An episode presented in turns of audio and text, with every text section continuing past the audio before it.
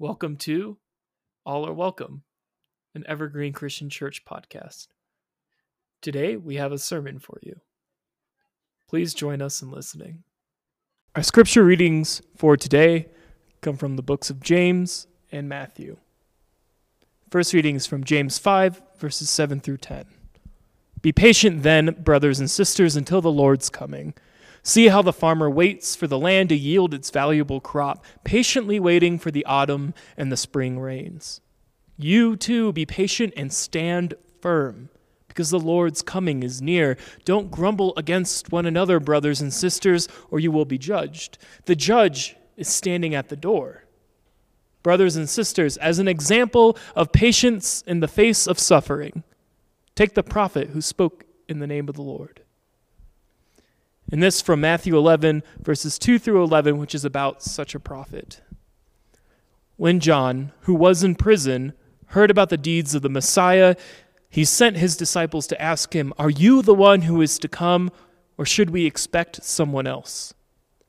Jesus replied, Go back and report to John what you hear and see. The blind receive sight, the lame walk those who have leprosy are cleansed, the deaf hear, and the dead are raised. And the good news is proclaimed to the poor. Blessed is anyone who does not stumble on account of me. As John's disciples were leaving, Jesus began to speak to the crowd about John. What did you go out into the wilderness to see? A reed swayed by the wind? If not, what did you go out to see? A man dressed in fine clothes? No. Those who wear fine clothes are in kings' palaces. Then what did you go out to see? A prophet? Yes, I tell you, and more than a prophet. This is the one about whom it is written I will send my messenger ahead of you who will prepare the way before you. Truly I tell you, among those born of woman, there has not risen one greater than John the Baptist. Yet whoever is least in the kingdom of heaven is greater than he. It's the word of the Lord for the people of God. Thanks be to God. John the Baptist is actually one of my favorite biblical figures. The prophet who will proclaim the coming of the Lord is not exactly a credible looking figure. Even Jesus comments on it, asking the gathered people if the prophet who proclaims Christ's coming was a well dressed man. And the answer, of course, is no. But Christ uses this actually to kind of give a credibility to John as a prophet. Christ remarks that clearly John the Baptist is not a man who is easily bought and swayed. He's not like a reed that bends in the wind. He's not in the pocket of the courts or the politicians or the royalty. He is not a man who wears nice clothes, clothes and rubs elbows with the elites. But to look at John the Baptist, to hear John the Baptist, I don't know how much I would have trusted him. He wore camel's hair robes, and he was, to put it nicely, an itinerant preacher. But to be more frank, he lived in the wilderness. He ate locusts and wild honey. He presumably had messy and unkempt hair. And I've seen myself in the morning, and sometimes even now, and with my COVID hairstyle and my bedhead, it's not a sight that engenders trust or makes me look very charismatic or dependable or trustworthy to be walking around without a comb. And yet, John the Baptist got something of a following. He wandered the wilderness preaching, baptizing in water baptisms of repentance and forgiveness. And people started calling him a Messiah. And yet he told them, I baptize you with water for repentance, but after me comes one who is more powerful than I whose sandals I am not worthy to carry. He will baptize you with the Holy Spirit and with fire. And so many of Christ's earliest followers were followers of John the Baptist. And now Jesus says, Of anyone born of a woman, there's none greater than John the Baptist. But if you were to see and hear this crazy man, honey dripping from his overgrown beard, eyes wild as he preaches of the coming of Christ, could you reconcile it? Reconcile it with the baby in Mary's womb, which inspires her to sing this prayer My soul proclaims the greatness of the Lord. My spirit rejoices in God, my Savior. For God has looked with favor at his lowly servant. From this day, all generations will call me blessed. The Almighty has done great things for me. God's name is holy. God has mercy on those who fear her in every generation. She has shown the strength of her arm. He has scattered the proud in their conceit. He has cast down the mighty from their thrones and has lifted up the lowly. God has filled the hungry with good things, and the rich God has sent away empty. God has come to the help of his servant Israel. For she remembers her promise of mercy, the promise he made to our fathers, to Abraham and his children forever. Such a beautiful prayer of remembrance, of glory. Could you reconcile crazy, wild eyed John the Baptist with that? And maybe you would have been able to hear John the Baptist's words and really listen to what he's proclaiming. Maybe look past his appearance and hear and be excited by the baptism by fire be excited to know that God is coming, that there is one even greater than John the Baptist. And maybe you can hear Mary's beautiful prayer about the arrival of Christ who is in her belly, the Christ who will show mercy upon the people who fear him, and know that this is the same person. Maybe you could have taken the words of the honey and locust eating John the Baptist and read the signposts which directed us to know the coming of Christ. God in human form, but I'm not sure I could have.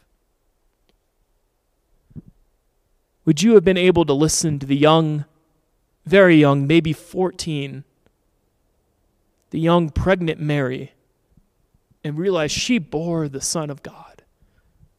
Know that her soul magnified the Lord because she, her body carried our Savior.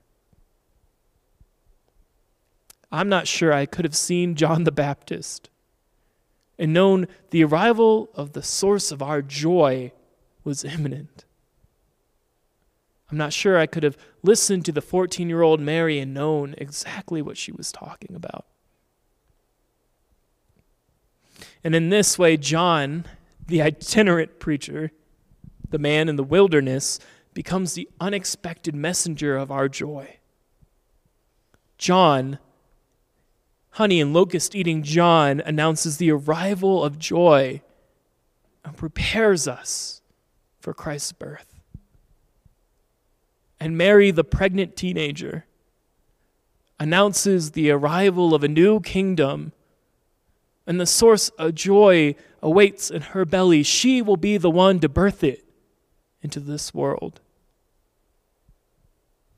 Look at our two messengers one a man wandering the wilderness, one a pregnant teenage woman. C.S. Lewis, in his autobiography, Surprised by Joy, wrote about this kind of longing he had throughout his life, that he would be hit by these pangs, these pangs of longing for something higher, something so good that he couldn't use words to explain what it was like. He called this thing, this longing, joy. And he says joy is that of an unsatisfied desire which is itself more desirable than any other satisfaction. And this longing in and of, of itself is different from happiness or pleasure. And the simple act of this longing is more fulfilling than actually satisfying our other kinds of longings. And for C.S. Lewis, this longing and this joy was for God. Now, in that work, C.S. Lewis remarks that these pangs of joy worked as signposts for his life. That these pangs of joy are most important, most salient when wandering in the wilderness. He says, when our lives feel like they're paved and that there are signposts everywhere of where to go and what to do and how to feel, when they're frequent and common, these pangs of joy aren't as necessary or relevant. But it's when we're in the wilderness, when we're lost, when there's no way ahead of us, that these pangs of joy, that these longings are the signposts towards where we need to go. They're the signposts for what the purpose and meaning in life is. If you have felt, especially in quarantine, in a pandemic, in a season of grief, if you felt like you were wandering in the wilderness, or if you have felt vulnerable and afraid, the gospel news is that joy is coming. We are expectantly waiting for that joy. The gospel news is joy will guide you, will be a signpost for you in the wilderness, that you will have these pangs of joy. And the gospel news is that joy is for the most vulnerable and afraid people. The gospel news is that in the kingdom of heaven, even the most lowly are greater than John the Baptist, Christ says. And joy will remind you that life is meaningful and purposeful. The gospel news is that wilderness is where the messengers of joy preach the good news of the coming of Christ. The wilderness is where the preparation for Christ is done. And the gospel news is that the vulnerable and the afraid sing songs of God's glory. And it was a young woman who carried our cause for joy in her womb. The gospel news is that there is unexpected joy, unexpected longing for something greater and more good, unexpected signposts that will lead us to Christ. And its messengers and the carriers of joy are unexpected people in unexpected places. And if you're in the wilderness, you are right there with them. I pray this Advent season that you are also surprised by joy. Amen.